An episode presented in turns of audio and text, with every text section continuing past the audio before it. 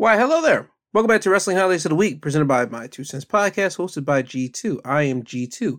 I am here to bring you wrestling highlights of the week for Raw, SmackDown, NXT, AEW Dynamite, AEW Rampage, and Impact Wrestling.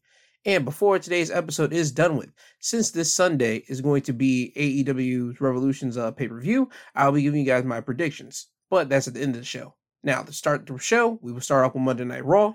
Raw, on the show, we will have Finn Balor challenging Edge to a match at WrestleMania. We will not get the challenge uh, accepted or answered. We'll have to wait until next week's episode of Monday Night Raw. Also, John Cena is returning to Raw next week. They'll be in Boston, and Austin Theory makes it known that he's going to be there to meet with John Cena. So we're probably going to get the open invitation for Theory uh, challenging John Cena to a match at WrestleMania, more likely for the United States Championship. Now, when we open up Monday Night Raw, we would go out to Jimmy Uso and Solo Sikoa in the ring dressed to compete. Jimmy would have a microphone to talk about how people on the outside are looking at the bloodline and have the cracks in it, but Jimmy would reassure everyone that it's just family being family and that family fights with one another. Jimmy would remind everyone that Roman is going to appear on SmackDown to let everyone know who runs WWE, and this would bring the Street Profits to come out, and they will start messing with Jimmy and Solo because Jay isn't out there with them. Now, Jimmy would retort to the Street Profits, and we would get into a brawl between both teams, which will set up a tag match between the Street Profits and Jimmy and Solo Sikoa. Jimmy and Solo would win the match by pinfall when Solo would hit Angelo Dawkins with a Samoan spike, and then after the match, Jimmy and Solo would beat up on Montez Ford. Solo would leave the ring to grab a chair and place it around Montez's neck. Solo would look to ram his hip into Tez's neck, but Kevin Owens would rush into the ring and hit Solo with a super kick. Jimmy Uso would try to get in the ring, but he would get hit with a Stone Cold Stunner, and Kevin Owens would leave the ring. And it would be announced later in the night that next week on Monday Night Raw, Kevin Owens will be going against Solo Sikoa. Now, after this, we would get the VIP lounge segment, and the guest would be Brock Lesnar. Brock will come out first and make himself at home in the VIP lounge, and MVP will come out, but he will be hesitant to enter the ring because Brock is Brock and he does whatever he wants to do. Brock would tell MVP that he's out here for business, and he will reassure MVP that he isn't going to take him to Suplex City. Now, MVP would get in the ring and he still would be hesitant. Brock would tell MVP to sell him on this fight with Omos, and MVP would do so. MVP will hype up the fight the exact same way Paul Heyman would do it, and this would impress Brock Lesnar to the point that Brock would tell MVP that he liked his uh, hype up of the fight and he's accepting the challenge. And he would tell MVP that he wants to seal the deal with a handshake and a drink. MVP would tell Brock that they should drink some champagne, but Brock will say that he's going to drink some of the good stuff. And he will pull out a flask out of his jacket Brock would drink from his flask and insist that MVP drink some. And at first, MVP would try to get out of it, but it's Brock Lesnar, and he used the intimidation factor. So MVP would drink out of the flask, but the fluid didn't sit well with MVP, and MVP would spit the fluid right into Brock's face, not on purpose. And MVP would try to give Brock his handkerchief so Brock could wipe all the fluid off of his face. Brock would use it, stuff the handkerchief right back in MVP's suit pocket, then grab MVP and hit him with an F5. So the match has been official. It is Omos going against Brock Lesnar at WrestleMania. Now, after this, we would get Cody Rhodes going against Chad Gable with Otis in his corner. Cody would win the match by pinfall by hitting Chad Gable with the crossroads for the win. After the match, Cody would get a mic and mention that he hasn't been in the ring with his WrestleMania opponent Roman Reigns, and Roman is going to be on SmackDown, and Cody is ecstatic about that because Cody would announce that he as well will be on SmackDown. So you could better believe that Cody and Roman's probably going to have a face off or some type of word with one another on SmackDown. Now, Asuka versus Carmella will be next. Asuka would win the match by submission by locking in a double armbar, and Carmella would tap out. After the match, Asuka will get a mic and call Bianca Belair out to the ring. Bianca will come to the ring.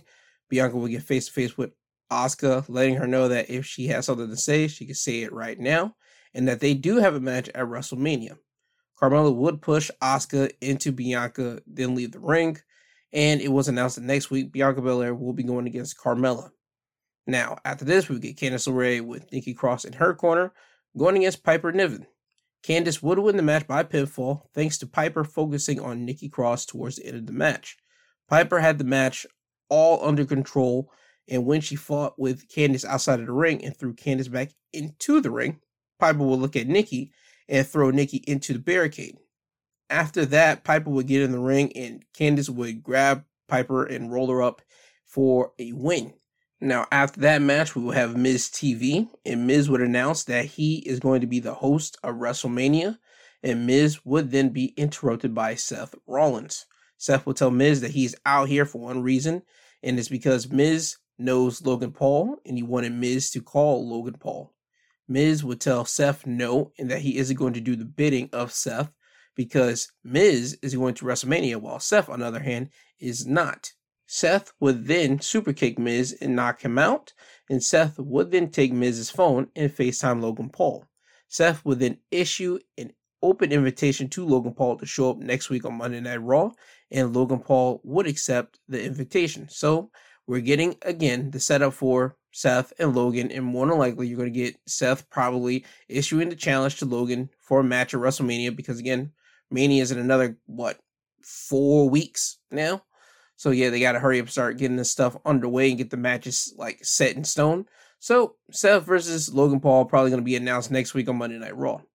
Now after this, we will have Bobby Lashley going against Elias. Bobby would win the match by submission by locking in the Hurt Lock after hitting the spear on Elias, and Elias would tap out.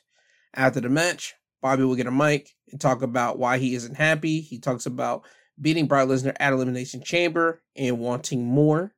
Now he has to deal with Bray and his childish games. Bobby would warn Bray to keep his name out of his mouth, and then Bobby would leave the ring and start walking up the ramp. And when he does this, a video of Bray would play, and it's old footage of Bray, but he's making fun and he's basically singing a song called Do the Muscle Man Dance. It's so stupid, like incredibly stupid.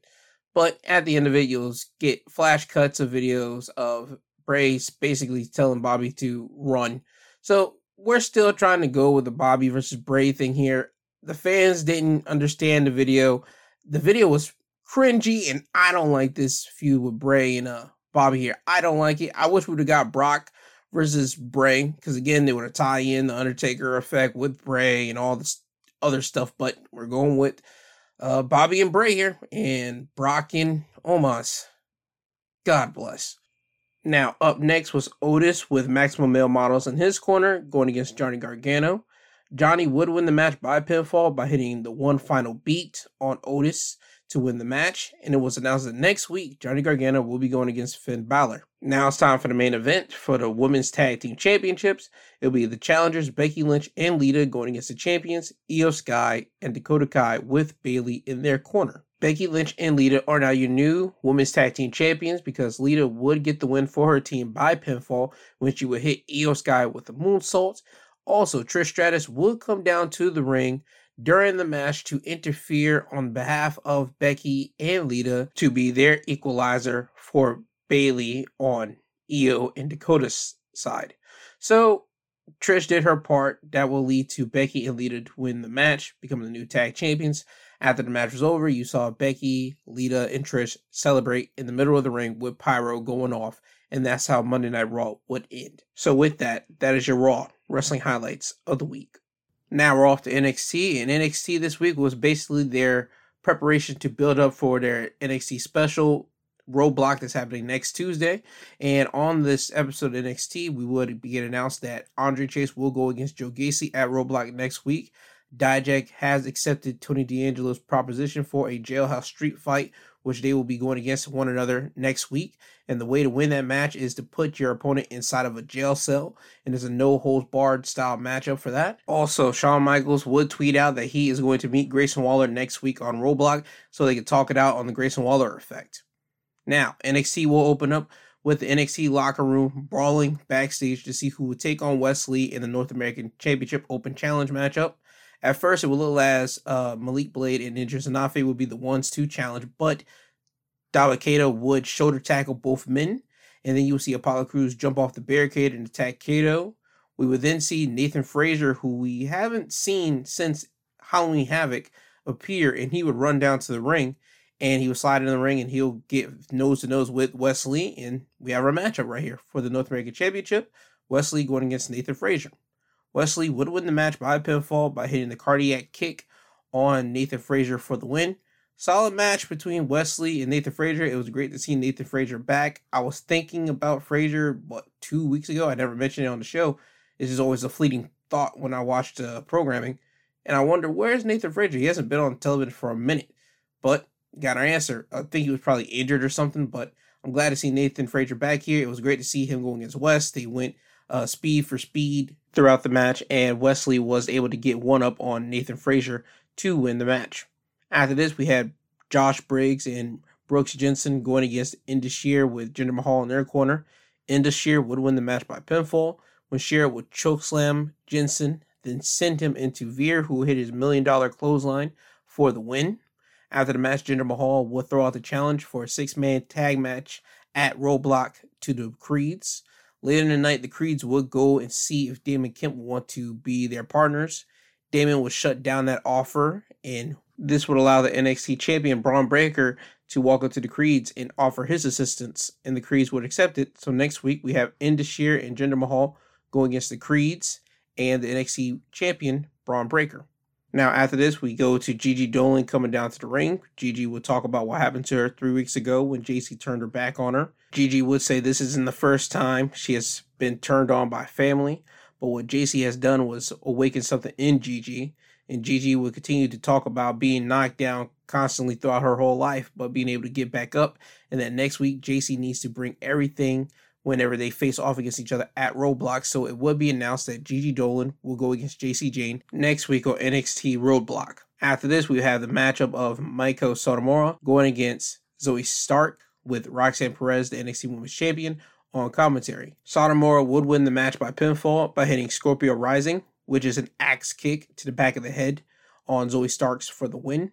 After the match, Roxanne would get in the ring and you would see a face off between Roxanne and Satomura to hype up their NXT Women's uh, Championship matchup next week. After this, we have Sol Ruka going against Elektra Lopez with Valentina Flores in her corner. Sol would win the match by pinfall thanks to Flores interfering when Elektra Lopez would go over to the corner and go to the top turnbuckle pad and she will try to grab for her brass knuckles. It wasn't there. She will see Flores holding them and Elektra will ask for Flores to hand her the knuckles. Flores wouldn't do it and say that she doesn't need it. This would allow Sol to hit Soul Snatcher on Elektra Lopez for the win. After the match, Flores would get in the ring and Elektra would start shoving Flores, calling her a loser, and this would make Flores hit Elektra with the brass knuckles. Now, after this, we would have Katana Chance with Kayden Carter in her corner, going against Tiffany Stratton. Tiffany would win the match by pinfall thanks to Isla Dawn and Alba Fyre coming to the ring, and this would distract Katana, who was on the top turnbuckle, when Katana jumped towards Tiffany Stratton, Tiffany would catch her and hit the steamroller and then finish Katana with the best moonsault ever for the win. After the match, Tiffany would get a microphone and announce that she wants to be the next NXT Women's Champion. So Tiffany has put on notice Roxanne Perez and Meiko Satomura because whoever wins that match more than likely has to face Tiffany Stratton, and I can see that match more than likely happen at NXT Stand and Deliver. Now, after this, we will have Axiom going against Hank Walker. Axiom would win the match by pinfall by hitting Golden Ratio on Hank Walker for the win. Now it's off to the main event. Carmelo Hayes with Trick Williams in his corner going against Tyler Bate. Carmelo Hayes would win the match by pinfall thanks to some interference from Trick Williams when Tyler Bate would hit Carmelo Hayes with an exploder suplex off the top turnbuckle. Tyler would then go to the top turnbuckle and you would see Trick Williams get on the ring apron, run towards Tyler Bate. Tyler Bate would kick Trick Williams off the ring apron. Tyler would then look to hit a spiral tap, but miss, and this will allow Mello to go to the top turnbuckle and hit nothing but net onto Tyler Bate and cover him for the win. Now, after the match, as NXT was wrapping up, you saw Mello look into the camera and say that there's no roadblocks in between him and Stand and Deliver. He's beaten everybody except one man, and now he has his eyes set on that one person and he's talking about Bron Breakkers, but he does not say Bron's name specifically. But we all know who he's talking about because he mentioned that he wants to become the NXT champion. So it's only Bron Breakker left. And that's again the match that everybody wants to see. Bron Breakker going against Carmelo Hayes. And we all know it's gonna happen at Stand and Deliver. We just gotta wait and see how Carmelo will basically go up against uh, Bron after his six man tag match with the Creeds against Indus Sher next week at Roadblock. So that is your NXT wrestling highlights of the week. Now we're off to AEW Dynamite. Dynamite will open up with an All Atlantic Championship match where the champion Orange Cassidy went against Big Bill with Stokely Hathaway in this corner. Orange Cassidy would win the match by pinfall by hitting three orange punches in a row. Two running orange punches, and then the final one delivered from the top turnbuckle, and that will finally take Big Bill off his feet and allow Orange Cassidy to cover him for the win. Now, after this, the Elite were supposed to come to the ring, but they were stopped by the House of Black at the entrance stage. Literally, as the Elite were doing their entrance, the lights will go out. Then, once the lights pop back on, the House of Black will be behind the Elite.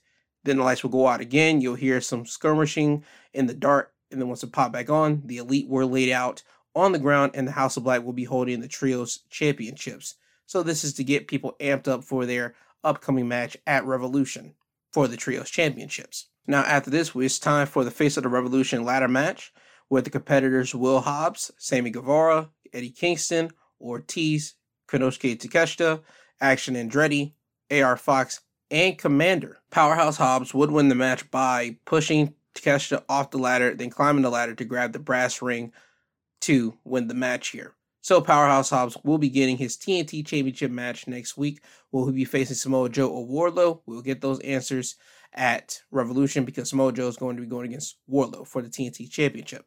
Now, highlights of this match was Powerhouse Hobbs hitting AR Fox with a Death Valley driver onto the ladder. Uh, Komander walking the ropes to hit AR Fox with a shooting star press as AR Fox was already on the ladder.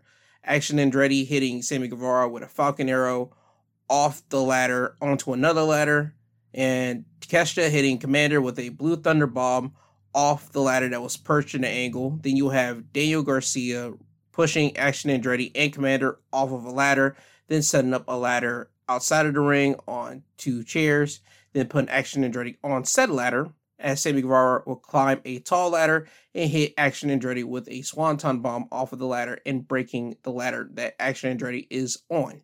This match was nothing but a full car crash with all competitors except for Eddie Kingston and Ortiz. Eddie Kingston and Ortiz, they'll be brawling literally at the beginning of the match and they'll be making their way up the ramp and basically towards the back. And that's the last that you see of Eddie Kingston and Ortiz here. So those two basically took each other out of this matchup here, which allowed the focus to be on nothing but the high flyers of Sammy Guevara, uh, Action Andretti, AR Fox, and Komander. and then you had the big powerhouse of Powerhouse Hobbs here. And then you had Takeshita, who could basically do everything here. So those uh, six guys were able to do what they had to do in this matchup here. And it was a great ladder match here. Everybody did what they had to do. I did not think Powerhouse Hobbs was going to win. I thought Takeshita was going to win because you see the rocket that they want to put Takeshita on. But when I saw Powerhouse Hobbs push Takeshita off the ladder and he started climbing it, I was so happy because Powerhouse Hobbs is a guy that again, I made it abundantly clear whenever I gave out the year end uh, reviews. He's the guy for me on AEW that you should be really look forward to seeing a lot. He's a guy that you should be putting a lot of eggs in the basket for Powerhouse Hobbs because he has that uh, ability and that star power at least to grab you by attention on television with the presence and everything else. And he just needs that push. He just needs that starlight to be bright on him, the same way that I said that Ricky Starks should have been highlighted more in 2022, and they did that in 2022 for Ricky Starks. So I'm happy to see them do that with Powerhouse Hobbs here.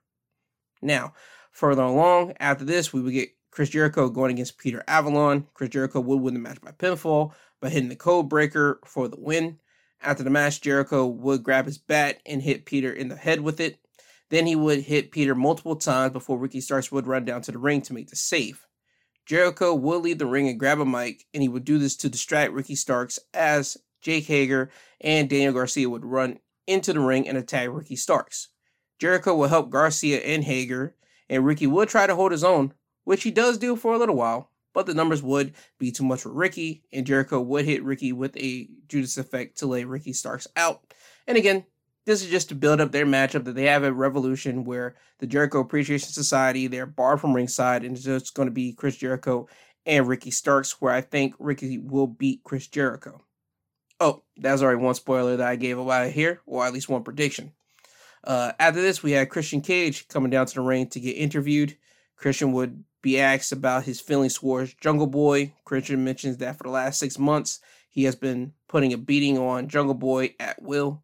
And he said that he thought that he was done with Jungle Boy until he was home and he turned on the TV and he saw Jungle Boy mention that he wants to be a champion this year. So Christian's out here and he would make the proclamation that he is going to be a champion this year before Jungle Boy could.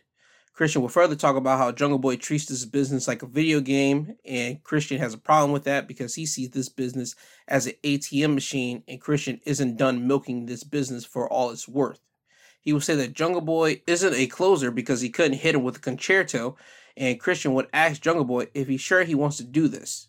Then the lights will go out, a video will play, and it shows Jungle Boy digging a hole up in the ground. Then you will see a montage play of Christian and Jungle Boy like moments when they work close together and how uh this bond you saw them having and then you will see towards the end of that video you see where where Christian turns back on Jungle Boy and they start beefing with one another and at the end of said video you will see a headstone that would read Christian Cage name on it so Jungle Boy wants to put a beating on Christian Cage. So once the video gets done playing, he goes back to Christian being a little bit frightened in the ring, but he will just leave the ring. So after this, we will have our FTW Championship match of Hook going against Matt Hardy, who has Stokely Hathaway, Ethan Page, and Isiah Kassidy in his corner. And the condition for this match is if Hook wins against Matt Hardy, he will get his match against Stokely Hathaway and the firm will be barred from ringside and it'll be a no disqualification match. Hook would win this match against Matt Hardy by submission when Hook will reverse the twist of fate and turn it into the red rum, and Matt Hardy would tap out immediately. So now we know the fate of Stokely Hathaway. Stokely now has to face Hook in a no disqualification match with the firm being barred from ringside, and we're just waiting for when that match will be announced. Now, after this, we will have Toni Storm with Saraya in her corner going against Riho. Riho would win the match by pinfall thanks to Britt Baker interfering. When Toni had Riho in the Texas Cloverleaf, Britt Baker would get on the ring apron and Toni would run towards Britt to try to hit Britt. Britt would hop off the apron, and this would allow Riho to roll up Toni for the win. After the match, Toni would leave the ring and follow Britt and start fighting with her. Jamie Hayter and Saraya would get in a brawl in the middle of the ring. Ruby Soho would run down to the ring, and at first, Ruby would hit Saraya, and it looks like Ruby has aligned herself with Britt and Jamie Hayter. But Ruby would then hit Jamie, and now all three ladies would brawl in the ring as refs and security would run down to the ring to pull all three ladies apart. And this is again to build up their match at Revolution for their triple threat match for the AEW Women's Championship. Now, after this, we have the Revolution Tag Team Battle Royal, where the winner will get the final spot in the Fatal Four Way Tag Team Championship match at Revolution. Team Danhausen and Orange Cassidy would win the match by Lashley eliminating Butcher and the Blade. So Danhausen, Orange Cassidy, the Guns, Jeff Jarrett, and uh, Jay Lethal and the Acclaim will all be facing each other at Revolution for the AEW Tag Team Championships. Now, after the match, the Guns would walk down to the ring to confront Orange Cassidy and Danhausen. Jeff Jarrett and Jay Lethal would attack Cassidy and Danhausen from behind. The Acclaim would run down to the ring to make the save, and you would see Jeff Jarrett, Jay Lethal, and the Guns all retreat and run away. So again, this is setting the table and the stage for their match at Revolution here. And the reason why Danhausen and Orange Cassidy was even in this tag team battle royal was because last week, uh, the Guns and the Firm beat up Chuck Taylor and Trent Beretta. So Danhausen and Orange Cassidy decided that they will join in this tag team battle royal, and they win here. So we'll see what happens here. I will be curious to see if Orange Cassidy and Danhausen win the AEW Tag Team titles at Revolution and see what type of strain that will put on their relationship with Chuck and Trent. But we'll have to see what happens at Revolution. Now it's time for the main event segment here. Bryan Danielson and MJF. Bryan will cut MJF off before MJF could say anything, and Bryan will list off the reasons why MJF has claimed he's hated Bryan Danielson. Bryan would mention that MJF has taken every shortcut to win that championship, and he hasn't fought for it. MJF has been handed everything while Bryan had to fight for everything. Bryan would mention that he had a job previously that would have paid him for the rest of his life, but he left and joined AEW because he wanted to fight Bryan is referencing WWE here when he said that. Bryan will let MJF know that he better be ready to fight Bryan in the 60 minute Ironman match because if he isn't, you are going to get your fucking head kicked in! Now, with Bryan making that message known to MJF, MJF will look at Bryan petrified, and MJF will just turn away and just walk up the ramp. So, again, this is setting up their one hour Iron Man match at Revolution, and this is just to let MJF know that he got to bring it to Bryan Danielson because if not, he's going to get his head kicked in. One and two, he's more than likely going to lose his AEW World Championship. But again, we'll have to wait and see what happens at AEW Revolution. But with that, that is your AEW Dynamite wrestling highlights of the week. Now moving into Impact Wrestling. Impact had their No Surrender event last week, and I'm just going to read the results that happened last week with that event. Frankie Kazarian would defeat Khan by pinfall. The Death Dollz will be remaining your Impact Knockouts Tag Team Champions when they defeat the Hex. You see Joe Hendry defeat Moose to retain his Impact Digital Media Championship. Steve Maclin is now your new Impact number one contender because he beat Brian Myers, Heath, and PCO. Uh, Bullet Club's Ace Austin, Chris Bey, and Kenta defeated Time Machine, which consists of the Impact Tag Team Champions, Alex Shelley and Chris Sabin, and Kushida by pinfall. Mickie James retained her Impact Knockouts World Championship by defeating Masha Slamovich by pinfall. And the Impact World Champion, Josh Alexander, he would retain his Impact World Championship by defeating Rich Swann by pinfall. Now, moving on into what happened on Impact Wrestling this week. Ace Austin and Chris Bey will come out to the ring first to peacock about their win at No Surrender against Kushida and the Motor City Machine Guns. They will mention how important the Motor City Machine Guns were to their career as they will look up to them when they first got started into wrestling, but now they call Motor City Machine Guns the past because they are here and they're staking their claim as the best tag team in Impact Wrestling. The Motor City Machine Guns will come out to the ring and lay out how they are still performing at a level that make them the top of the food chain because they are the Impact Tag Team Champions. Chris Bey would tell the Motor City Machine Guns that him and Ace Austin are the best tag team in Impact, and he says that he sees them wrestling Motor City Machine Guns at Sacrifice. Alex Shelley would insist that they not wait for Sacrifice and that they wrestle tonight for the tag team championships. Motor City Machine Guns would stick their hands out, and Bey and Austin would shake their hands so that clarifies it that in the main event of Impact, it'll be the Impact Tag Team Championships being on the line. Now, the first match to start off, Impact will be Mike Bailey going against Shane Haste. Mike Bailey would win the match by pinfall by hitting Ultimate Weapon for the win. The second match on Impact would be Kenny King going against Kevin Knight. Kenny King would win the match by pinfall by hitting the Royal Flush for the win.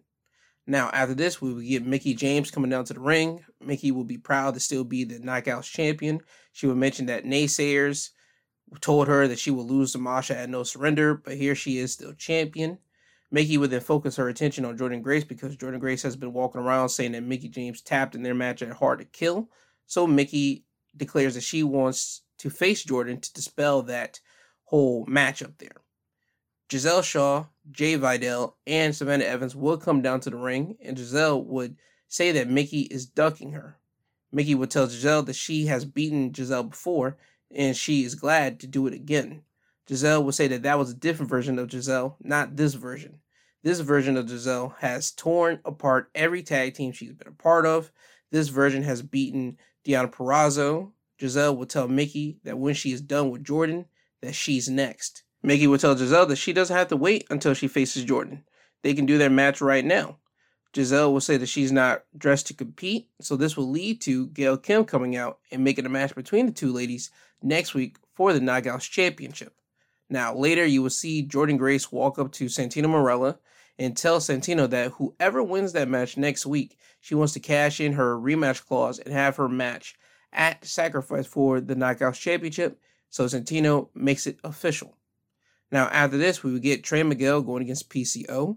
PCO would win this match by disqualification when Eddie Edwards would run down to the ring with a shovel and hit PCO behind the head with it. The referee would see the hit and call for the bell. PCO would go after Eddie and then hit him with a chokeslam in the middle of the ring. Security would come down to the ring and separate PCO from Eddie Edwards. PCO would push security off of him and then climb the turnbuckle because Eddie Edwards is outside the ring. PCO would hit a moonsault on security that's outside of the ring with Eddie Edwards, but Eddie would not be hit by the moonsault because he would hop the guardrail to escape PCO. Now, after this, it's time for the main event. The Impact Tag Team Championship match, where the Motor City Machine Guns went against Chris Bey and Ace Austin. Now we have new Impact Tag Team Champions. Chris Bey and Ace Austin are the new Impact Tag Team Champions. When they will hit the Art of Finesse and then the fold onto Alex Shelley to win the match here. Now, this is a special time for Ace Austin and Chris Bey because they won this in Las Vegas.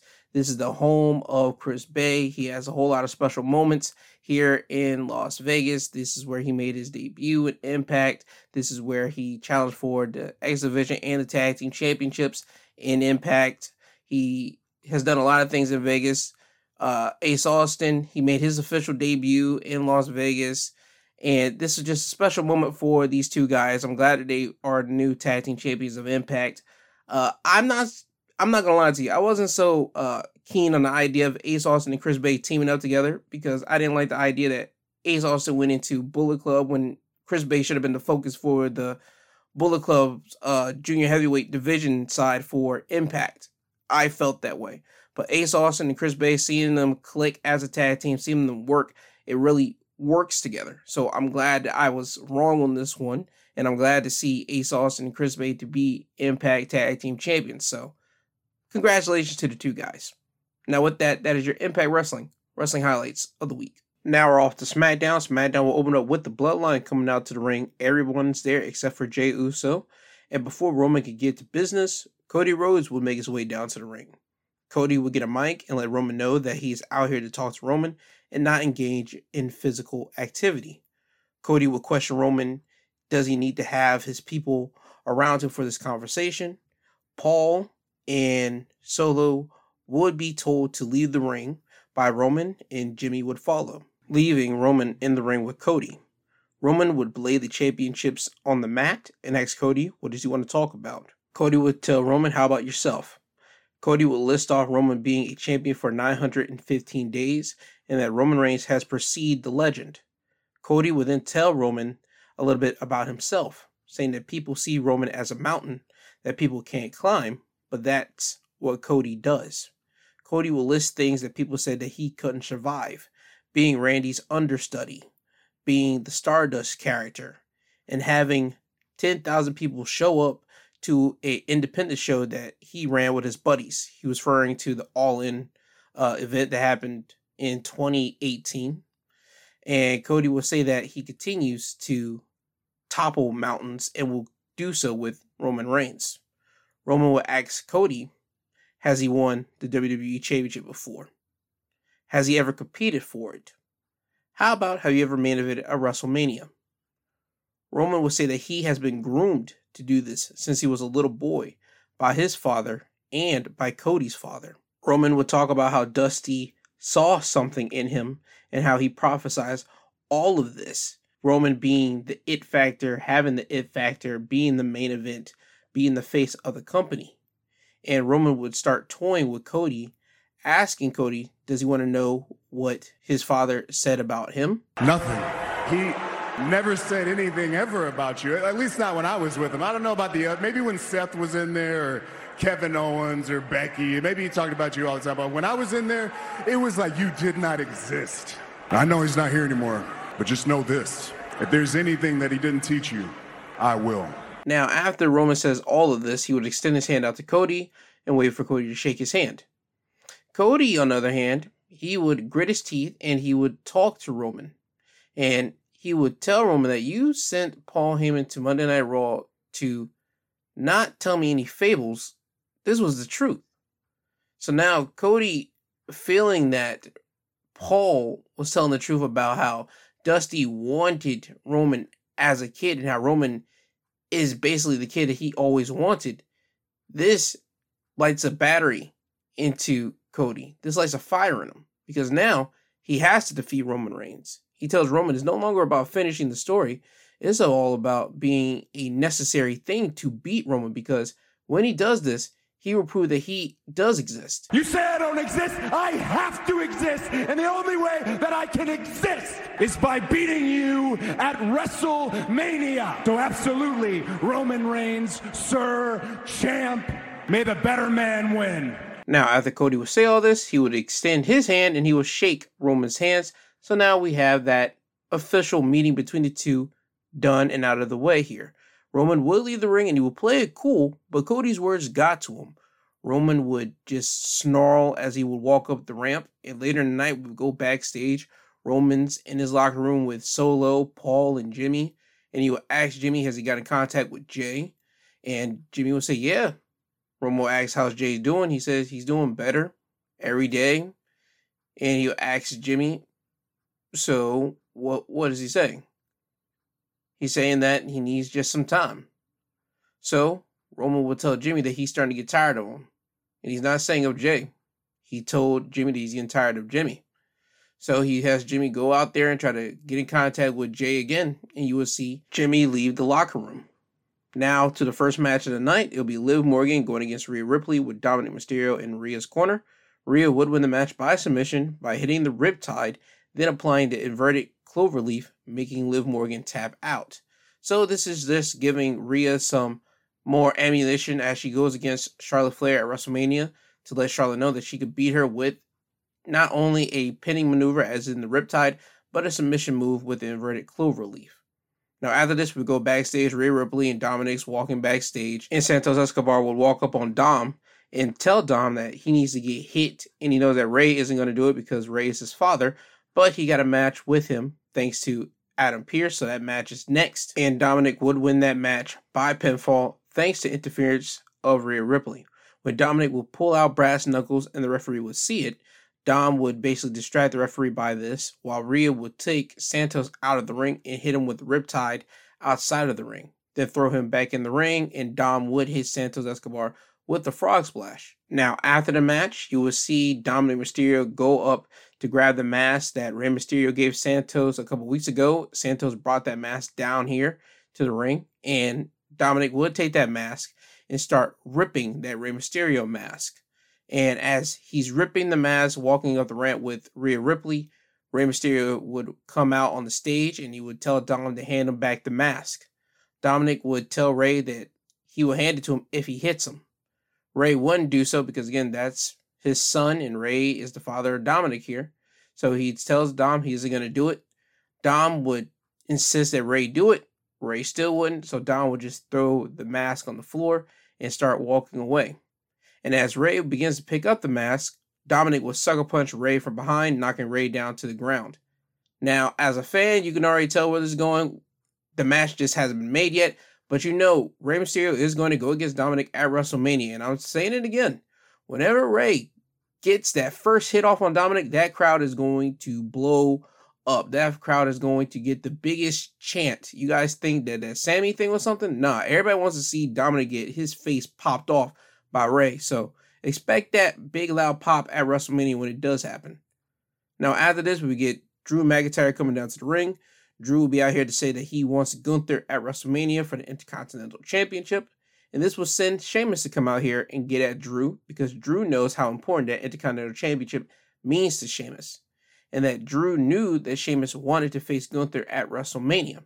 Sheamus will call Drew a backstabbing bastard, and this will lead to LA Knight coming out and talk about being at WrestleMania. Then the New Day would come out, and so would Karrion Kross. LA Knight would attack the New Day from behind, then throw them out of the ring. Sheamus would clothesline LA Knight out of the ring, and when Sheamus turned around, Drew would be in position to do something to Sheamus, but he doesn't attack Sheamus. Instead, Drew would run the ropes and hit a tope con hilo onto New Day and LA Knight outside of the ring. This will lead to Karrion Kross getting in the ring, attacking Sheamus from behind, and throwing Sheamus into the ring post. And Karrion Kross was the last man standing in this ring. And it was announced that next week, Kofi Kingston, LA Knight, Drew McIntyre, Sheamus, and Karrion Kross will all face each other in a fatal five way for a Intercontinental Championship qualifying match. What does that mean? I have no idea. They did not go into clarification of it. I think they mean a number one contenders match, but more information will be displayed next Friday on SmackDown. After this, we have Shayna Baszler with Ronda Rousey in her corner going against Tegan Knox, who had Natalya in her corner. Shayna Baszler would win the match by submission by applying an armbar with the twist, making Tegan Knox tap out. Now, after this, Bobby Lashley will appear and he will walk to the ring. Bobby's out here to talk about Bray Wyatt. Bobby will call Bray to the ring, but instead of Bray coming out, we would get Uncle Howdy, and Uncle Howdy would attack Bobby from behind. Howdy would get a couple shots off on Bobby, but Bobby would overpower Howdy and deliver a one handed spine buster. Now, Bobby was in position to spear Uncle Howdy, but the lights would turn off, and when they turned back on, Uncle Howdy was gone. So, again, this is still Bray Wyatt messing around with Bobby Lashley here. I don't like this feud right here. I don't. I watched a video on what YouTube about the explanation of why Bray is going after Bobby Lashley. They're saying that's because Bray wants to take down the ideal image of Vince McMahon or the ideal image of WWE, this big, muscled up, jacked up guy like Bobby Lashley. So hopefully we get Bray saying that next week on SmackDown, saying that next week on Raw to at least get everybody to understand that's what it is. But if we don't get no true explanation, uh, I'm just gonna say this feud's a dud. But time will tell. After this, we'll go back to Roman Reigns uh, backstage with Paul and Jimmy would walk in. Roman will ask Jimmy what Jay said. Jimmy will say that Jay asked for more time, and Roman will say that's what Jay said. This will lead to Jimmy telling Roman the truth, with Jay saying that Roman needs to leave him the hell alone. This will lead to Roman talking to Jimmy and saying that he can't believe that Jay is doing that to them, thanks to all the stuff that they have done for Jay, and that Roman gives Jimmy an order to be out there with Solo to take care of the Sami problem because all this started when Sami became into the bloodline. So Jimmy has his marching orders. He leaves to follow Solo to the ring. Roman will be in the backstage, and Paul would say, Good job, my tribal chief. Roman would pay no attention to that, and Paul just questioned Roman, saying, So that wasn't a good job? Roman will tell Paul that Jay has one week, one week to get back in the bloodline. Because if he doesn't, Roman isn't going to blame Sami Zayn. He's going to blame Jimmy Uso. So now we have Roman playing a manipulation piece because if people remember, the only time that Jay actually bent the knee to Roman at the beginning of this whole bloodline situation in 2020 was because Roman Reigns basically locked in a guillotine choke on Jimmy Uso and Jay had to give out and tap out to save his brother. So he'll do anything for his brother. So that's what we're trying to see here. If Jay is going to come back next week to make sure Jimmy doesn't get in trouble with Roman and he's going to bend the knee to Roman, or he's probably just going to let Jimmy eat this. Only time will tell next week on SmackDown. Now, on to the main event Sami Zayn versus Solo Sikoa with Jimmy Uso in his corner. Roman would be watching the match backstage. Solo would win the match by pinfall thanks to Jimmy. When Sami would go for the Helluva kick, Jimmy would pull Solo out of the way, making hmm. Sami miss. This will allow Solo to hit Sami with a Samoan spike for the win. After the match, you will see Solo and Jimmy attack Sami. Solo will get a chair and they will put it around Sami's neck in the corner turnbuckle. And Solo was going to ram his hip into Sami, but Jimmy will stop him and say that he wanted to do it. Jimmy would trash talk Sami some more before running towards him. Sami would take the chair off of his neck and throw it at Solo. Jimmy would miss his body splash in the corner, and this will allow Sami to hit Jimmy with a Helluva kick. Now, with Jimmy going down, Sami would see the chair and he would grab it and he would lift it up in the air and he's looking to hit Jimmy with it. Solo would get up and run towards Sami. Sami would throw the chair at Solo, and Solo would swat it, and Sami would leave the ring and he would go into the crowd. So that's how SmackDown ends with Solo and Jimmy just staring at Sami in the crowd, and Roman just being more frustrated in his locker room. So again, SmackDown's all about the bloodline, and we just got to focus on seeing what's going to happen next week with Jay Uso. Is he going to come back into the fold with the bloodline, or is he just going to allow Jimmy to get punished by Roman Reigns. More than likely, my best guess is Jay's going to do what's best for his brother and he's not going to let his brother get punished by Roman. So, only time will tell with that one too. But I'm interested and intrigued. So, with that, that is your SmackDown wrestling highlights of the week. Now we're off to AEW Rampage. Rampage will open up with a fatal four way tag team match with Aussie Open going against Top Flight, going against Claudio Castagnoli, and Wheeler Yuta going against John Silver and Alex Reynolds. Claudio and Yuta would win the match by pinfall when Yuta would tag himself in without Alex Reynolds knowing it, when John Silver and Alex Reynolds would hit a combination of moves on Darius Martin, and Yuta would come in and hit a double foot stomp on Silver, then put Darius in a seatbelt pin for the win. Now, after the match, Silver and Reynolds would attack Claudio and Yuta because they still got unfinished business because Blackpool Combat Club going against uh, Dark Order here. Now, after the match, the next match will be up. It's Riho going against Emi Sakura. Riho would win the match by pinfall by hitting a crucifix pin for the win. No more, no needs to be said here. After this, we have Powerhouse Hobbs going against Serpentico. This was a complete squash match. Hobbs would win the match by pinfall by hitting a spinebuster, then a burning hammer for the win. After the match, Hobbs will get a mic and say that it doesn't matter if it's Samoa Joe or Rolo. Hobbs plans on becoming the next TNT champion since he has a championship opportunity next week on Dynamite. Now for the main event, Parker Boudreaux and Swerve Strickland going against Keith Lee and Dustin Rhodes. Keith Lee and Dustin Rhodes would win the match by pinfall when Keith Lee would hit Parker Boudreaux with the Big Bang Catastrophe, which is basically a Death Valley driver into a full slam for the win. Now, that is your AEW Rampage wrestling highlights of the week. Now, moving over to the AEW Revolution predictions here. I want to start off with the first match that was actually introduced on Rampage. It's Jungle Boy going against Christian Cage in a final burial match, which is their version of a buried alive match in AEW. For me, I see Jungle Boy winning this. Christian Cage, he can lose this. We're trying to build up Jungle Boy. He is the future of AEW, so I'm going to go with Jungle Boy here. Now, the Trios Championships, the Elite going against the House of Black. I'm going to say the Elite because they just technically won the freaking Trios Championships, what, about a month ago from the, what, Death Triangle? In House of Black, it would be great for them to win, but right now is not that time. If House of Black would have had a feud with uh, the Death Triangle and they would have beat them for it, then I would say, okay, cool, House of Black. But since the Young Bucks just got it, we're gonna keep it on the Young Bucks and uh, Kenny Omega here. That's my predictions here. But I don't want that rivalry to end just after this one match. No, I want this rivalry to continue between the House of Black and the Elite. Triple threat match for the AEW Women's Championship: Jamie Hayter going against Saraya, going against Ruby Soho. Jamie Hayter is going to win this, and I think after this match we might get a woman joining with Saraya and Toni. And again, I still say it might be Kris Statlander. That's just my personal opinion because she's supposed to be coming back from injury, and that would be the only person, at least on the women's roster, that I can see that's beloved by the AEW fans. That if she happens to turn on them and join with Saraya and Toni, or at least elevate not just Kris, but it elevates Toni and Saraya up more into the top uh, bad girls in the AEW Women's Division. Now, Chris Jericho versus Ricky Starks with the Jericho Appreciation Society barred from ringside.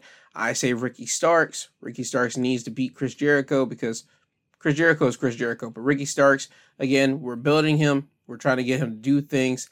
And again, I want Ricky to win because I'm a big proponent of Ricky Starks. And I think AEW is a big proponent of Ricky as well. So in their best interest, Ricky Starks. The TNT Championship match, Samoa Joe go against Wardlow. You know what? I would like to see Powerhouse Hobb go against uh, Samoa Joe at television, to be honest. I would like to see that. And personally, I think we need to rebuild Wardlow up as being one nasty, snarly individual again. A guy that's down there to take no prisoners. He's not here for jokes. He's not here for games. He's there to just beat up people because that's what Wardlow basically is. Everybody know him for being that guy that just basically took no prisoners. He powerbombing you until he gets done being finished with you, and that's it. So if we can get back to that basic formula with Wardlow, that'd be great. So have Samoa Joe beat Wardlow, and then when it's time for Dynamite, we see Powerhouse Hobbs beat Samoa Joe, and Joe can focus on Ring of Honor uh, television since he is the Ring of Honor television champion.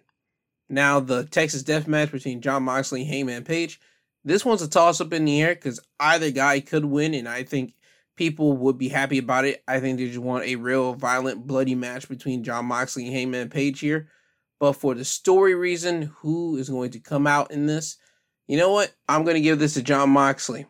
Off the strength of somebody from the Dark Order coming down there and beating up Adam Page because Adam Page has always had Dark Order in the back as a fiddle. Dark Order is starting to take this more aggressive route with John Silver and Alex Reynolds and Evil Uno taking this more aggressive side to them. And Hangman Page is constantly still trying to keep Dark Order in the back because they're like little buddies, little sidekicks in here and there. I think Dark Order starting to get aggravated and frustrated with that more and more. So I would like to see Dark Order basically come out there and beat up on Hangman Page, and that will basically kill Hangman Page's affiliate with Dark Order, and we could get to Hangman Page trying to rebuild back his uh friendship with the Young Bucks and Kenny Omega because that's where we know we're headed to. They've been dropping little hints here and there. So let's hurry up and get to it. Jon Moxley beat Hangman Page because of a member of Dark Order comes out there to basically beat up on Hangman. That's the way I call it here. Now for the Fatal Four Way for the AEW Tag Team titles, Guns, The Acclaim, Orange Cassidy, Danhausen, Jay Lethal, and Jeff Jarrett. I say the Guns because they just won the tag team titles. They just beat the Acclaim. This is their first title defense. I think we need to allow the Guns to build some cachet and credibility with those tag team titles before they just lose it to somebody and they haven't got that cachet or credibility yet with the tag titles. So allow them to keep the titles and let's see where this thing goes with them being tag team champions. Now for the main event, MJF versus Bryan Danielson, 60 minute Iron Man match for the AEW World Championship. I think everybody has MJF winning it. How many falls? I have no idea. I'm not even going to try to guess that one. I think probably what DraftKings might have that. I have no idea. So no, you guys can check that if you, if you want.